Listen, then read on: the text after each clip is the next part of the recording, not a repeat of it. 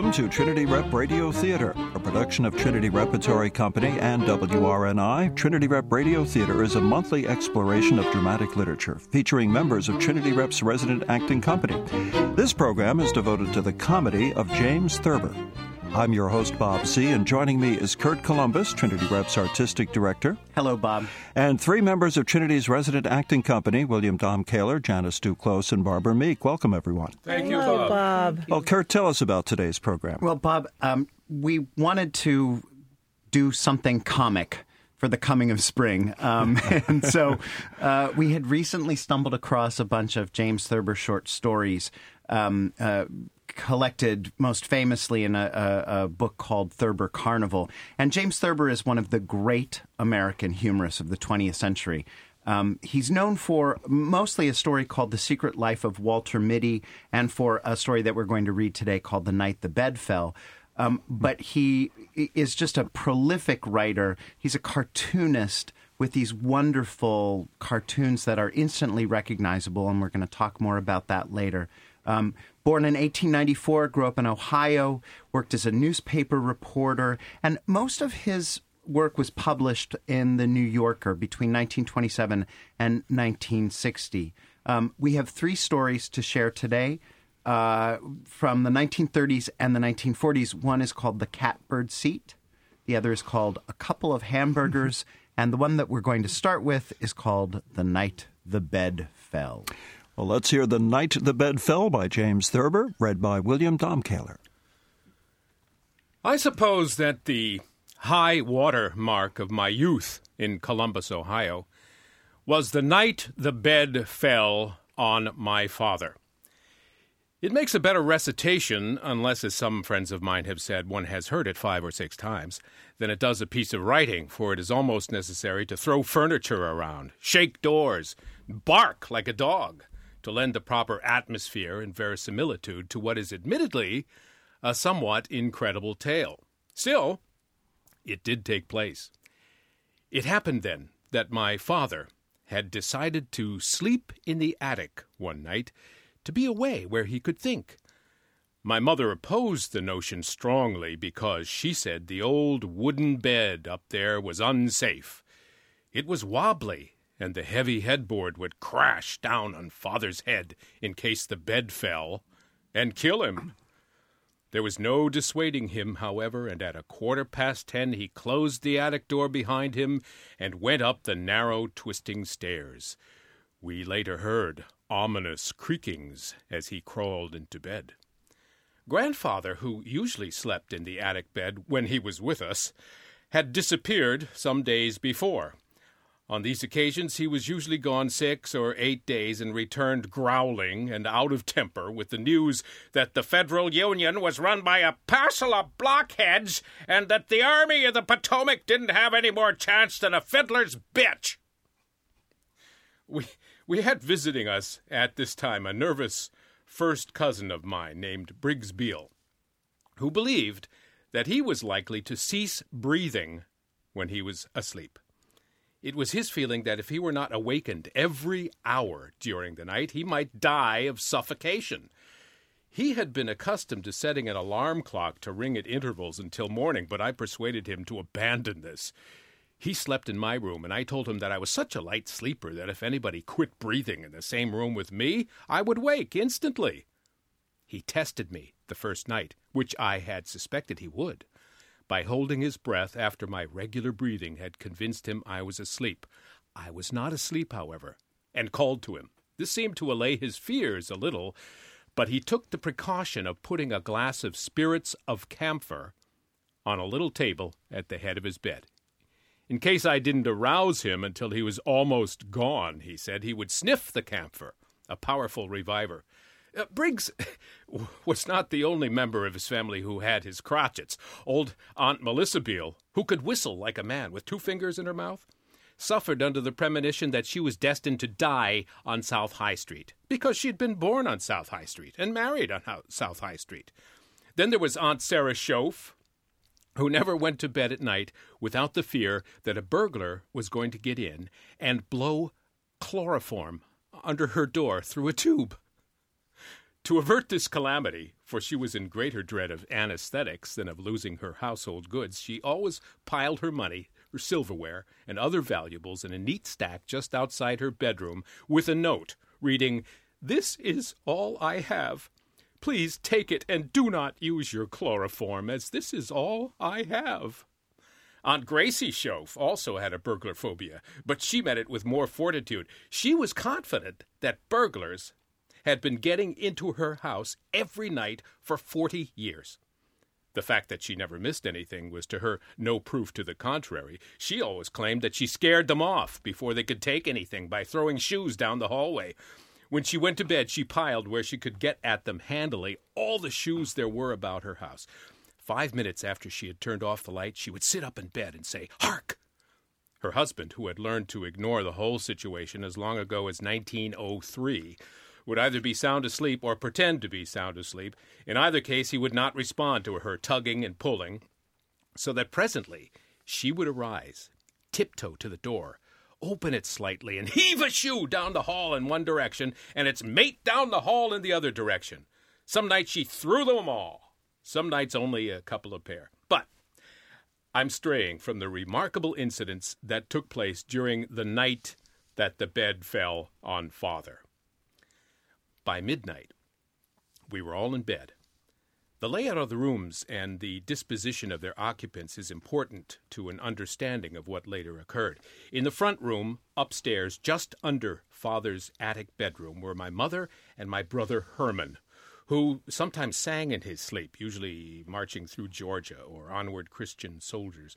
Uh, Briggs Beall and myself were in a room adjoining this one. My brother Roy was in a room across the hall from ours. Oh, our, our, our bull terrier, Rex, slept in the hall.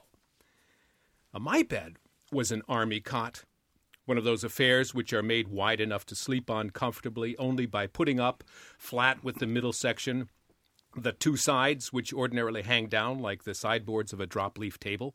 When these sides are up, it is perilous to roll too far toward the edge, for then the cot is likely to tip completely over, bringing the whole bed down on top of one with a tremendous banging crash. This, in fact, is precisely what happened. About two o'clock in the morning, it was my mother who, in recalling the scene later, first referred to it as the night the bed fell on your father.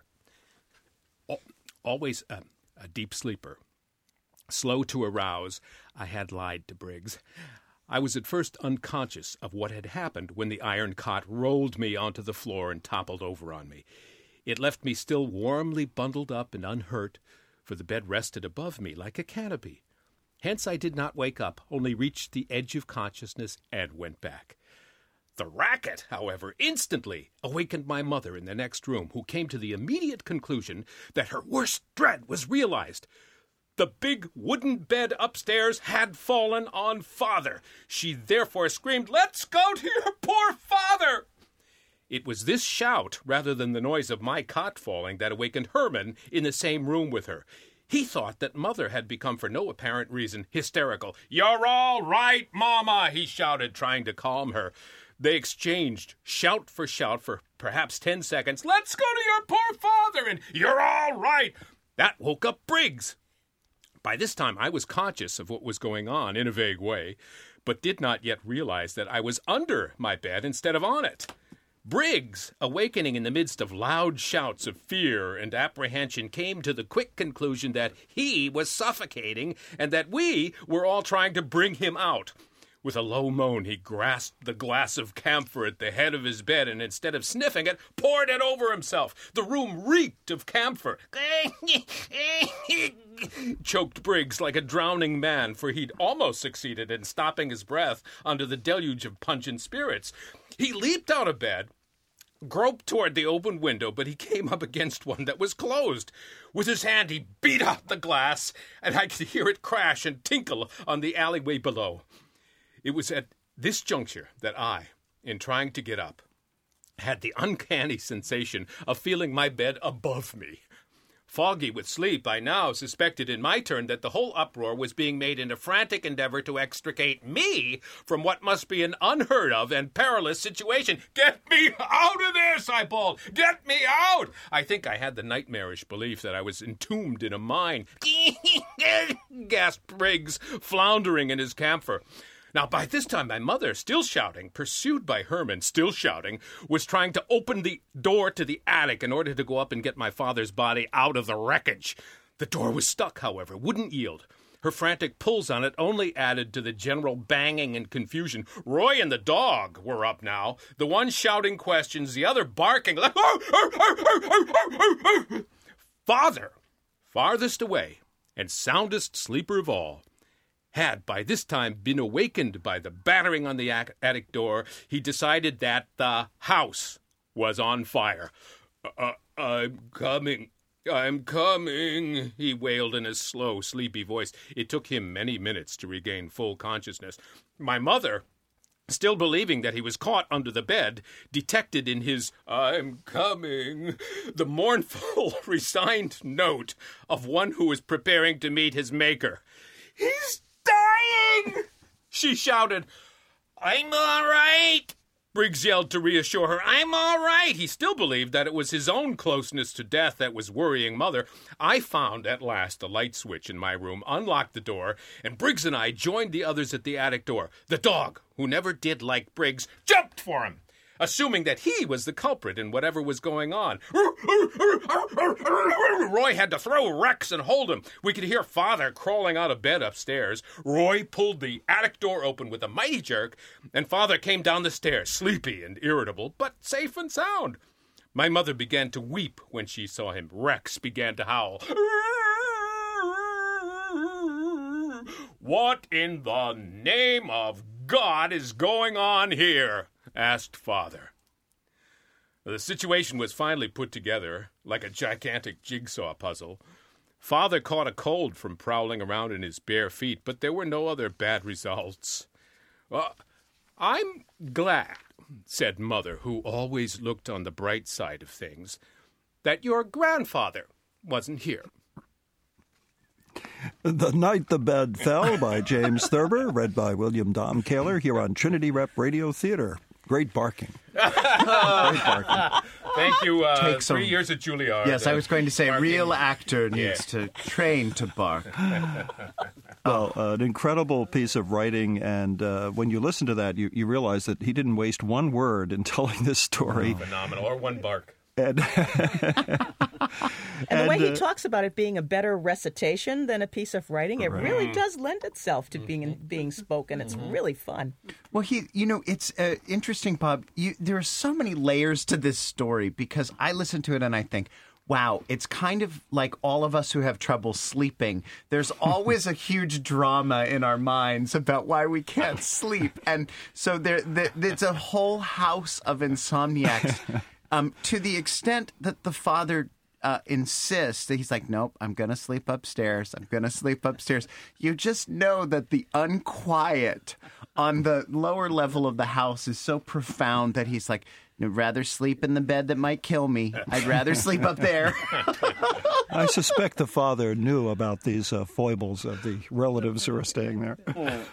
yeah, and the ones in his own family too, I imagine. Well, I just noticed a foible. Why is my brother, his brother Herman, in the same room as his mother? Yeah, don't go there. Yeah. but this, this, is what's great. This is, you know, Bob. Um, uh, this is a semi-autobiographical story, so uh, there's a lot of real Thurber in here. Mm-hmm. And he clearly had a very interesting childhood. I mean, one of the things that we found out about him is um, he he was uh, lost an eye at an early age because he was playing William Tell, I think, with his brother with his Roy, brother. right? As a matter of fact, and his brother shot out his eye, so he was he was um, progressively uh, going blind through his whole life. Hmm. From a childhood injury. So he clearly had a very interesting childhood that is in this story. Well, I like the term fictional autobiography because when you read this story, you know that some of this is real. you, know, you can't make it all up, but oh, it's absolutely. really marvelous what he does with it. I love the little details he throws in, like the fact that uh, Herman usually sang in his sleep usually marching through Georgia or onward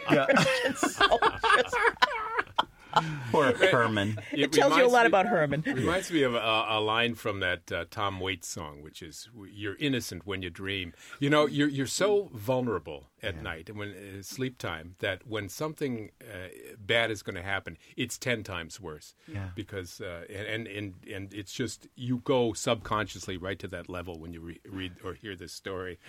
Yeah, yeah. you're wide open. he is he is such a remarkable observer of the human condition and and puts the the the realistic and the fantastical right next to each other and uh, you know in in all of his stories um which is sort of a good segue bob if i can to the next story may we do that Sure.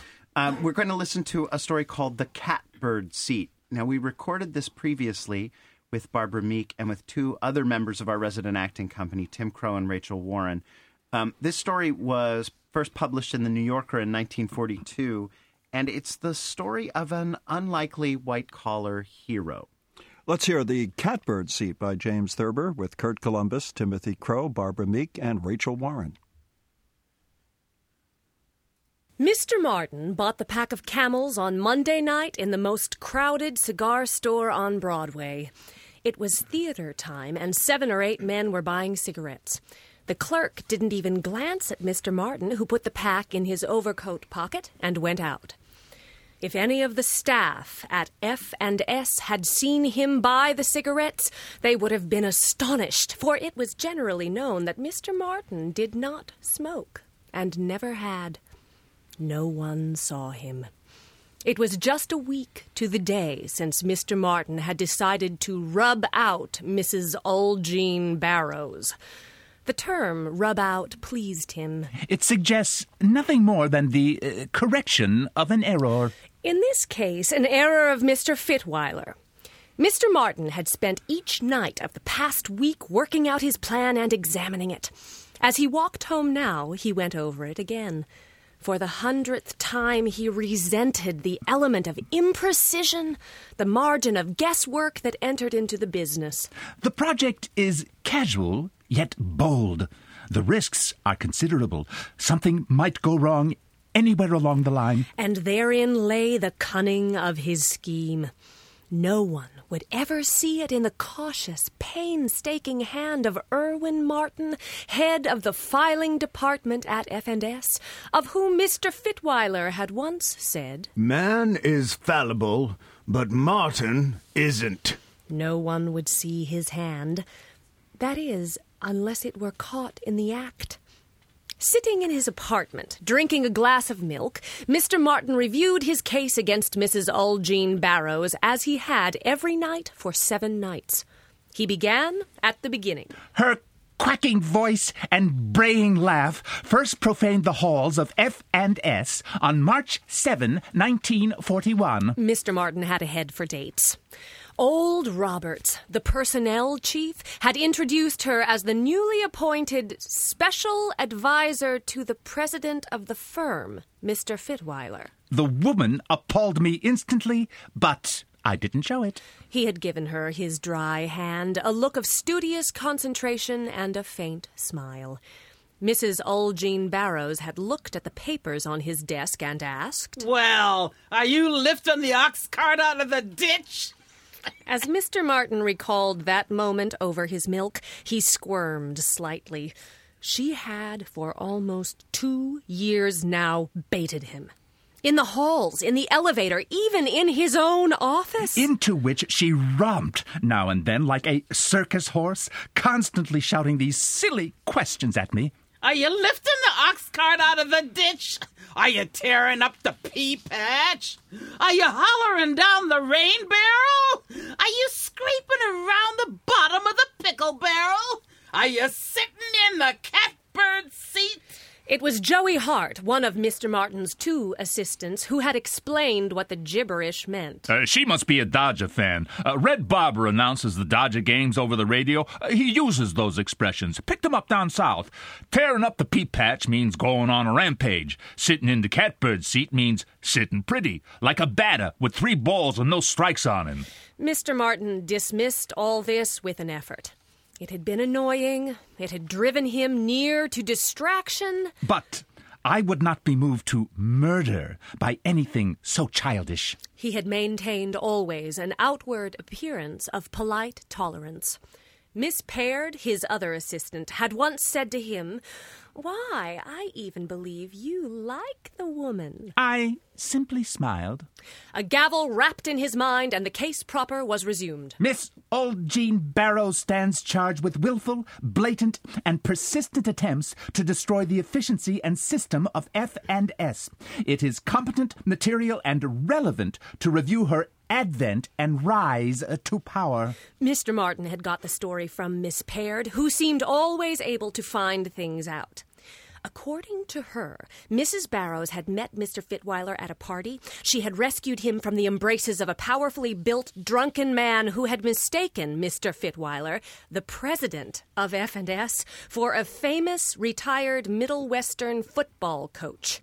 She had led him to a sofa and somehow worked upon him a monstrous magic. The aging gentleman had jumped to the conclusion there and then that this was a woman of singular attainments, equipped to bring out the best in him and the firm. A week later, he had introduced her into F&S as his special advisor. On that day, confusion got its foot in the door. After Miss Tyson, Mr. Brundage, and Mr. Bartlett had been fired, Mr. Munson had taken his hat and stalked out, mailing in his resignation later. And then. Old Roberts had been emboldened to speak to Mr. Fitweiler. He mentioned that Mr. Munson's department had been a little disrupted, and hadn't they perhaps better resumed the old system there? Certainly not.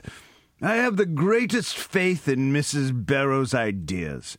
They require a little seasoning. A little seasoning is all. Mr. Roberts had given it up. Mr. Martin remo- reviewed in detail all the changes wrought by Mrs. Barrows. She had begun chipping at the cornices of the firm's edifice, and now she was swinging at the foundation stones with a pickaxe. Mr. Martin came now, in his summing up, to the afternoon of Monday. November 2nd, 1942, just one week ago. On that day, at 3 p.m., Mrs. Barrows bounced into my office. Boo!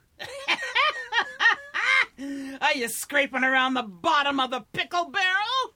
Mr. Martin had looked at her from under his green eye shade, saying nothing. She had begun to wander about the office, taking it in with her great popping eyes. She demanded suddenly, Do you really need all these filing cabinets? Mr. Martin's heart had jumped. Each of these files plays an indispensable part in the system of F and S. Well, don't tear up the pea patch. But you sure have got a lot of fine scrap in here. Her pickaxe was on the upswing, poised for the first blow. It could no longer be doubted that the finger was on my beloved department. It had not come yet. There was no blue memo from the enchanted Mr. Fitweiler bearing nonsensical instructions deriving from that obscene woman, but there was no doubt in his mind that one would be forthcoming. He must act quickly. Already a precious week had gone by. Mr. Martin stood up in his living room, still holding his milk glass, and said to himself, Gentlemen of the jury, I demand the death penalty for this horrible person. The next day, Mr. Martin followed his routine as usual. He polished his glasses more often, and once sharpened an already sharp pencil, but not even Miss Paird noticed. Only once did he catch sight of his victim. She swept past him in the hall with a patronizing Hi. At 5:30 he walked home as usual and had a glass of milk as usual. He had never drunk anything stronger in his life unless you could count ginger ale. The late Sam Schlosser, the S of F&S, had praised Mr. Martin at a staff meeting several years before for his temperate habits. Mr. Schlosser said, Our most efficient worker neither drinks nor smokes. The results speak for themselves. Mr. Fitweiler had sat by, nodding approval. Mr. Martin was still thinking about that red letter day as he walked over to the Schrafft's on Fifth Avenue near 46th Street. He got there, as he always did, at eight o'clock. He finished his dinner and the financial page of the Sun at a quarter to nine, as he always did. It was his custom after dinner to take a walk. This time he walked down Fifth Avenue at a casual pace. His gloved hands felt moist and warm, his forehead cold. He transferred the camels from his overcoat to a jacket pocket. Mrs. Barrows smoked only Luckies. It was his idea to puff a few puffs on a camel after the rubbing out, stub it out in the ashtray holding her lipstick stained Luckies, and thus drag a small red herring across the trail. But Perhaps it's not a good idea. I- I- It will take time. I might even choke. Too loudly. Mr. Martin had never seen the house on West 12th Street where Mrs. Barrows lived, but fortunately he had a clear enough picture of it.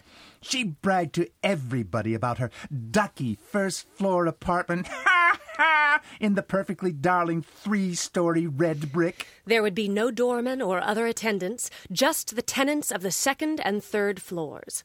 If he ran into anybody, he would simply have to place the rubbing out of Mrs. Ulgine Barrows in the inactive file forever. The same thing would hold true if there was someone in her apartment. In that case, I would just say that I had been passing by, recognized her charming house, uh, thought to drop in. It was 18 minutes after nine when Mr. Martin turned into 12th Street. There was no one within 50 paces when he came to the house halfway down the block. He was up the steps and in the small vestibule in no time, pressing the bell under the card that said Mrs. Ulgine Barrows. When the clicking in the lock started, he jumped forward against the door. He got inside fast, closing the door behind him. A door opened down the hall in the wall on the right. He went toward it swiftly, on tiptoe. Well, for God's sake, look who's here! Mrs. Barrow's braying laugh rang out like the report of a shotgun. He rushed past her like a football tackle, bumping her. hey, quit shoving. What's after you? Well, you're as jumpy as a goat. I'll take your coat. He found he was unable to speak. His heart was wheezing in his throat. I. Yes. No, no, I'll put it here. He took off his coat and put it on a chair near the door. Your hat and gloves, too. You're in a lady's house. He put his hat on top of the coat. Mrs. Barrows seemed larger than he had thought. He kept his gloves on. I was passing by. I recognized. Is there anyone here? Oh, no. We're all alone. Why, you're as white as a sheet, you funny man. Whatever's come over you? Well, I'll mix you a toddy. Scotch and soda be all right? Hey, but say, you don't drink, do you? She turned and gave him her amused look on her way to the kitchen. Mr. Martin pulled himself together. He heard himself say. Uh, scotch and soda will be all right. Mr. Martin looked quickly around the living room for the weapon. He had counted on finding one there. There were andirons and a poker and something in a corner that looked like an Indian club. None of them would do. It can't be that way. On a desk lay a metal paper knife with an ornate handle. Is it sharp enough? He reached for it and knocked over a small brass jar. Stamps spilled out of it and it fell to the floor with a clatter. Hey, are you tearing up the pea patch? Mr. Martin gave a strange laugh. Ah, ah, ah, Picking up the knife, he d- tried its point against his left wrist. Blunt. It won't do. When Mrs. Barrows reappeared, carrying two highballs, Mr. Martin, standing there with his gloves on, became acutely conscious of the fantasy he had wrought. Cigarettes in his pocket? A drink prepared for him? It's all too grossly improbable. More than that, it's impossible. Somewhere in the back of his mind, a vague idea stirred, sprouted. For heaven's sake, take off those gloves. I always wear them in the house. The idea began to bloom, strange and wonderful. Oh, come over here, you odd little man. She put the glasses on the coffee table and sat on the sofa. Mr. Martin went over and sat beside her. She handed him his drink. It was difficult getting a cigarette out of the pack of camels, but he managed it. She held a match for him. Well, this is perfectly marvelous. You with a drink and a cigarette. Mr. Martin puffed, not too awkwardly, clinked his glass against hers, and took a gulp of the highball. I drink and smoke all the time. The stuff tasted awful, but he made no grimace. Here's nuts to that old windbag Fitweiler. Really, Mr. Martin? You're insulting our employer. Mrs. Barrows was now all special advisor to the president. I am preparing a bomb which will blow that old goat higher than hell. He had only had a little of the drink, which was not strong. It couldn't be that. Do you take dope or something? Heroin. I'll be coked to the gills when I bump that old buzzard off. Mr. Martin, that will be all of that. You must go at once. Mr. Martin took another swallow of his drink. He tapped his cigarette out in the ashtray and put the pack of camels on the coffee table. Then he got up. She stood glaring at him. He walked over and put on his hat and coat and laid an index finger against his lips. Not a word about this. Really? I'm sitting in the catbird seat. He stuck his tongue out at her and left. Nobody saw him go. Mr. Martin got to his apartment walking well before eleven. No one saw him go in. He had two glasses of milk after brushing his teeth, and he felt elated. It wasn't tipsiness, because he hadn't been tipsy. Anyway, the walk had worn off all effects of the whiskey. He got in bed and read a magazine for a while. He was asleep before midnight.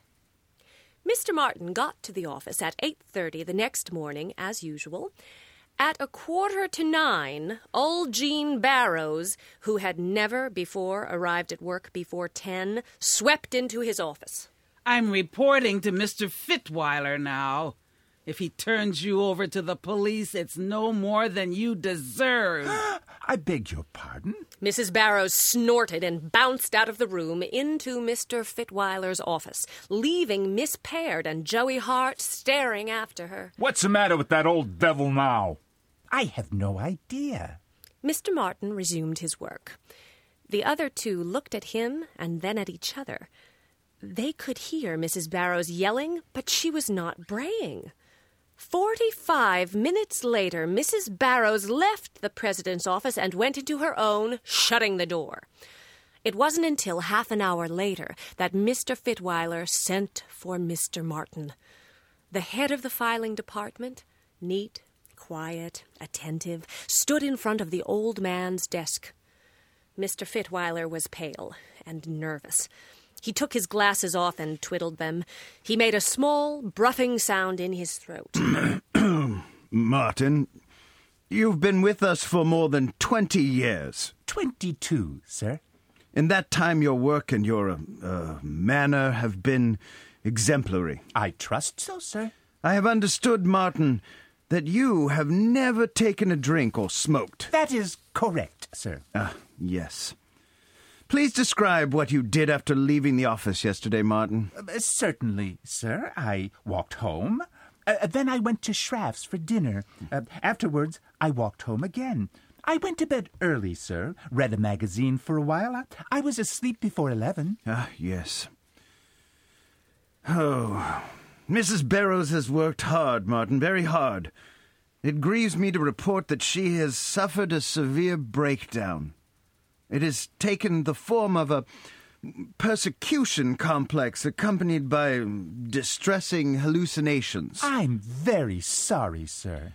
Mrs. Barrows is under the delusion that you visited her last evening and behaved in a an unseemly manner.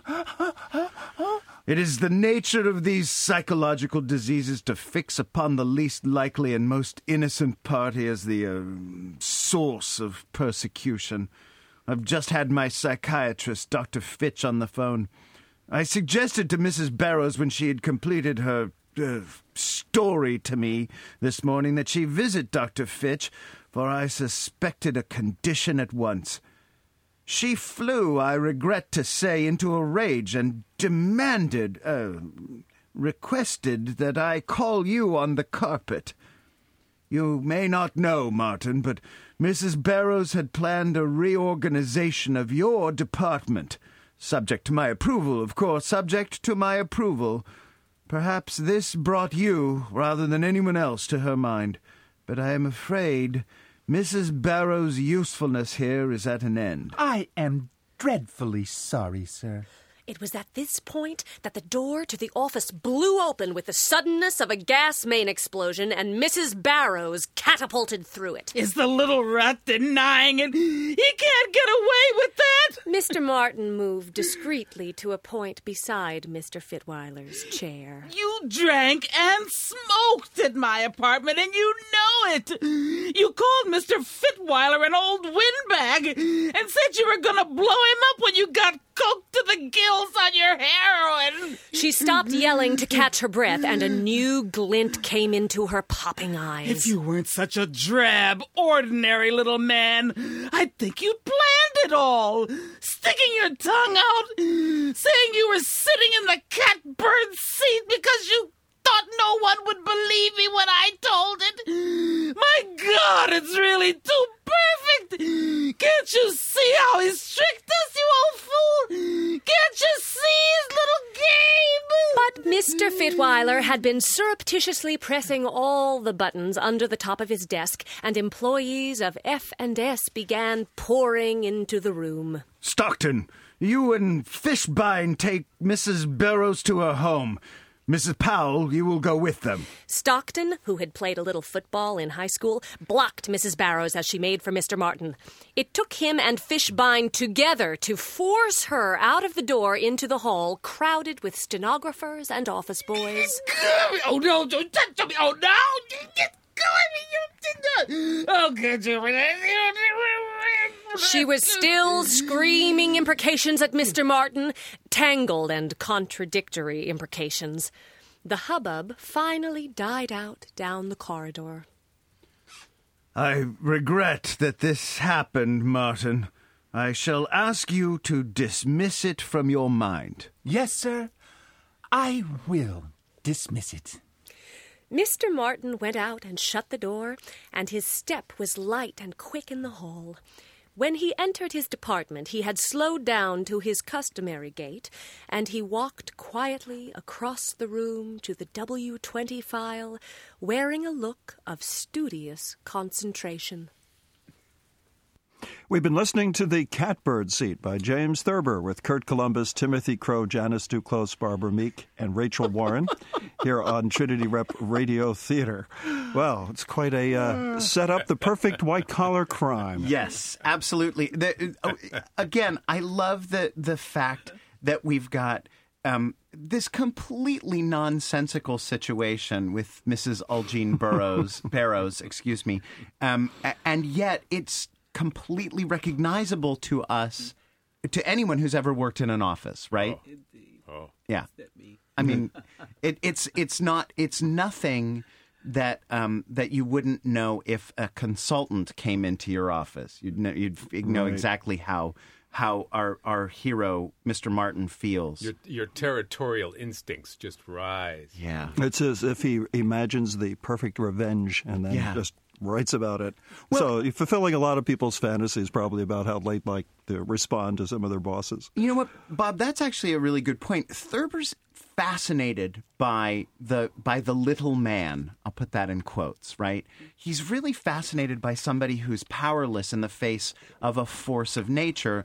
l- Like someone who, in her very name, Ulgine Barrows, suggests that she's going to run you over, right? And and here we have the little man standing up against the world, um, and the world that's out to get him.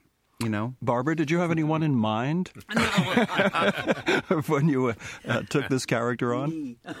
no, we would never imagine that. No, That's not true. But you you you said in, in rehearsals that you worked in an office. uh, Yes, I worked as a child, young woman. No, not a child, but um, and I was also saying that I never was in the front of an office.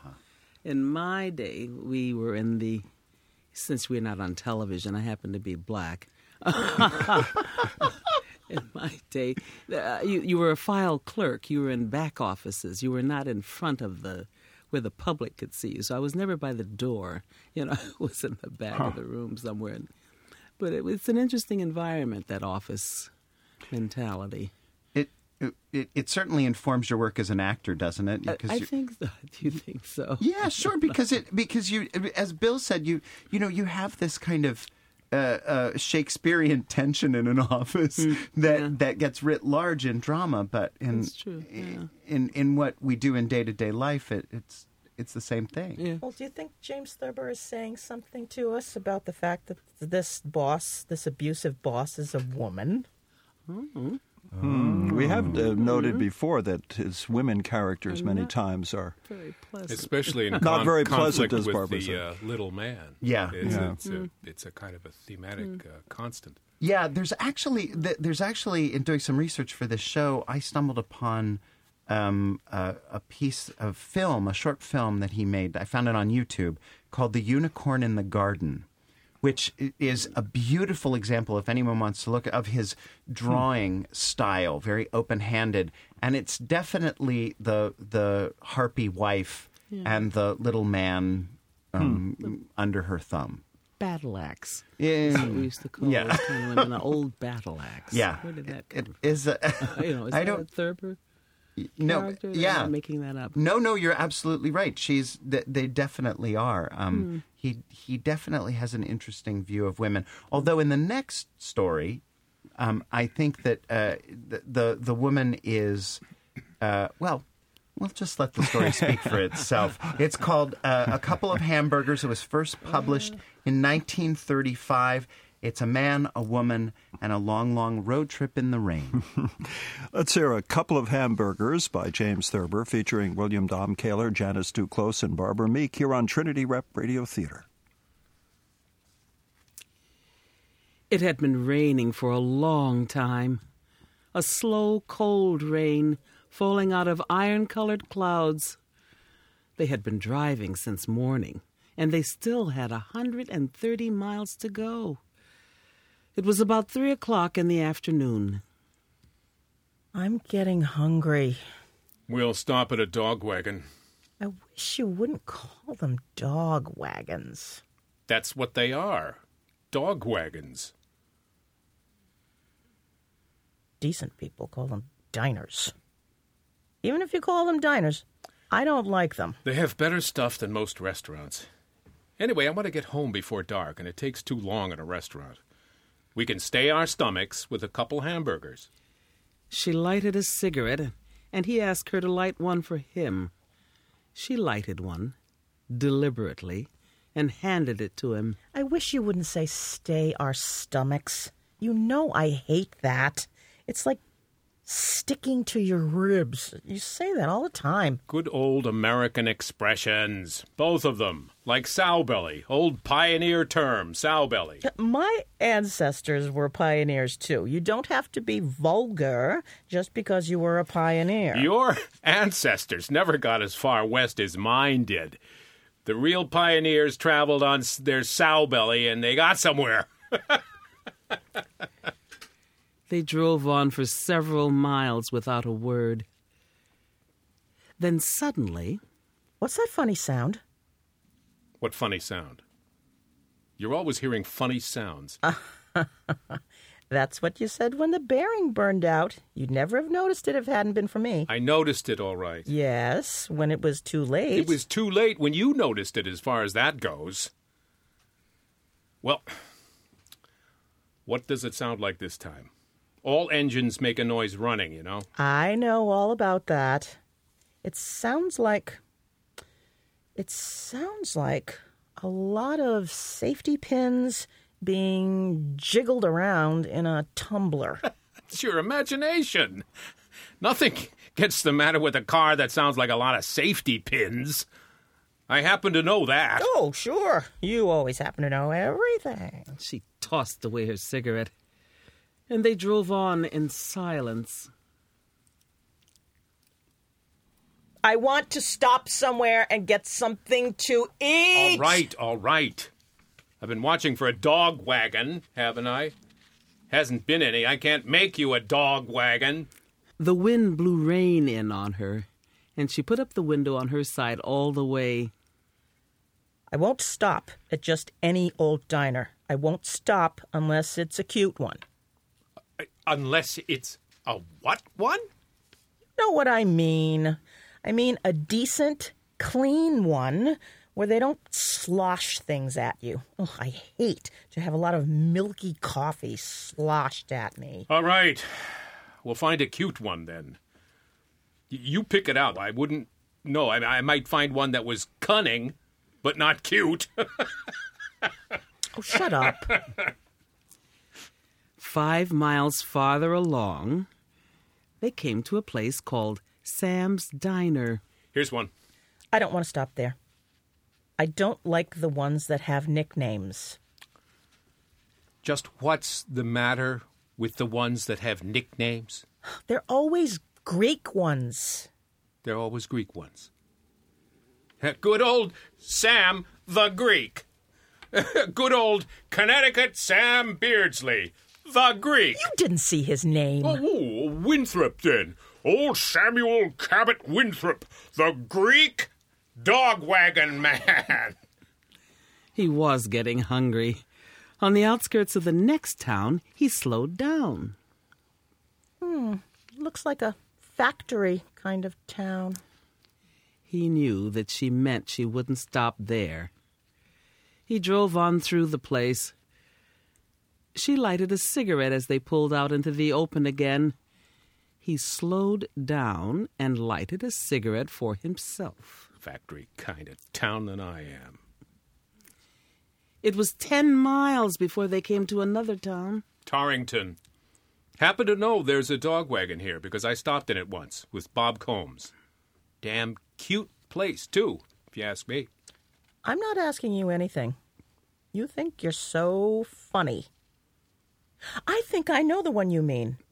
It's right in the town and it sits at an angle from the road. They're never so good for some reason. What the hell do you mean sits at an angle from the road? Well, it isn't silly. I've noticed the ones that sit at an angle. They're cheaper because they fitted them into funny little pieces of ground. The big ones, parallel to the road, are the best. He drove right through Torrington. Angle from the road, for God's sake. On the outskirts of the next town, there was a diner called the Elite Diner. Hmm, this looks. I see it. I see it. Doesn't happen to look any cuter to me than any other damn. Oh, don't be such a sore head, for God's sake. He pulled up and stopped beside the diner. Listen, I'm going to put down a couple of hamburgers in this place, even if there isn't one single inch of chintz or cretonne Oh, in the whole. still. You're just hungry and mean like a child. Eat your old hamburgers. What do I care? Inside the place, they sat down on stools, and the counterman walked over to them, wiping up the countertop with a cloth as he did so. What'll be, folks? Bad day, ain't it? Except for ducks. I'll have a couple of. I ha- just want a pack of cigarettes. He turned around slowly on his stool and stared at her as she put a dime and a nickel in the cigarette machine and ejected a package of Lucky Strikes. He turned to the counterman again. I want a couple of hamburgers with mustard and lots of onion. Lots of onion. She hated onions. I'll wait for you in the car. He didn't answer, and she went out. He finished his hamburgers and his coffee slowly. It was terrible coffee. Then he went out to the car and got in and drove off, slowly humming Who's afraid of the big bad wolf?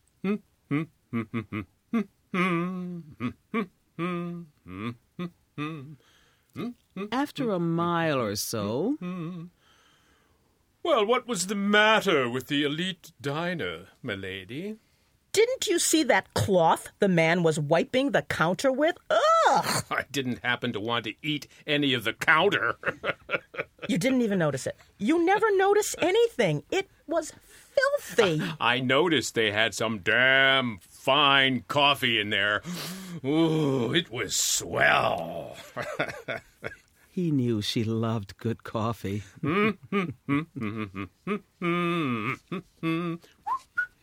she knew that he knew she was annoyed. Will you be kind enough to tell me what time it is? the big bad wolf, big bad wolf. Five minutes of five. Tum-dee doo dee dum. She settled back in her seat and took a cigarette from her case and tapped it on the case. I'll wait till we get home. If you'll be kind enough to speed up a little. He drove on at the same speed. After a time, he gave up the big bad wolf, and there was deep silence for two miles. Then suddenly, H A double R I G A N spells Harrigan. oh, she hated that worse than any of his songs except Barney Google. He would go on to Barney Google pretty soon, she knew. Suddenly, she leaned slightly forward. The straight line of her lips began to curve up ever so slightly. She heard the safety pins in the tumbler again, only now they were louder, more insistent, ominous. He was singing too loud to hear them. It's a name that shame has never been connected with. Harrigan. Oh, that's a me. She relaxed against the back of the seat, content to wait. A couple of hamburgers by James Thurber, featuring William Don Kaler, Janice Duclos, and Barbara Meek here on Trinity Rep Radio Theater. Uh, was this Thurber's comment on marital bliss? I love a happy ending. This time, she gets the revenge. She totally. I gotta tell you, this may be one of my favorite stories that we've ever done because so much happens in the pause, in what's not said.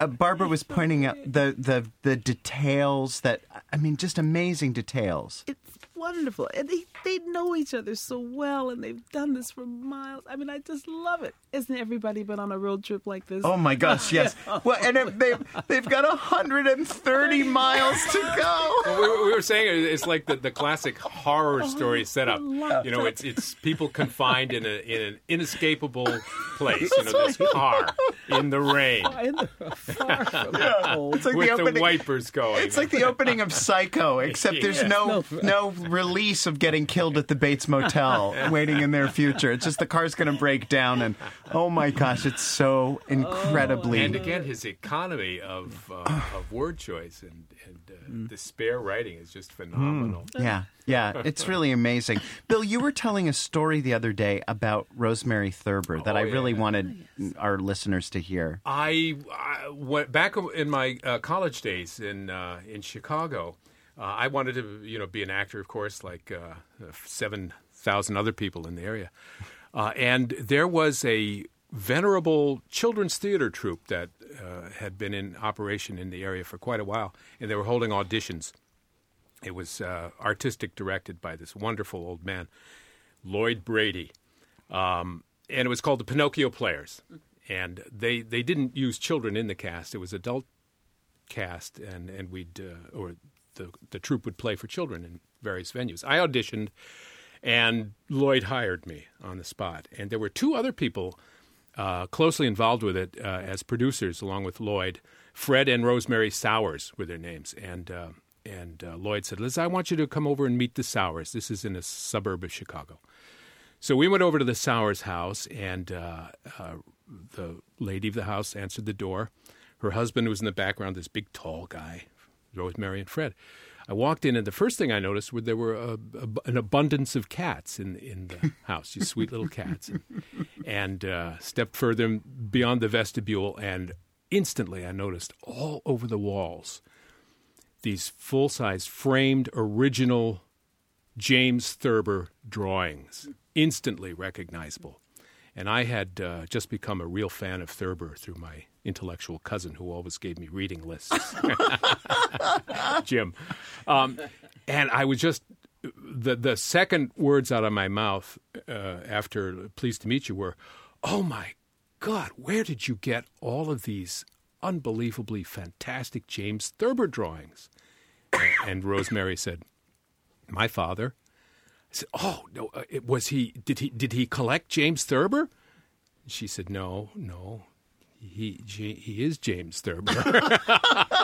I had no idea, especially because she was such a down to earth, uh, hardworking uh, women. They Fred and Rosemary had a couple of uh, small children at the time, and we used to uh, we'd take the show on the road all over Chicago uh, truck and station wagon, hmm. and they were just wonderful, hardworking people, and you'd never, you know, just uh, unassuming and uh, sweet.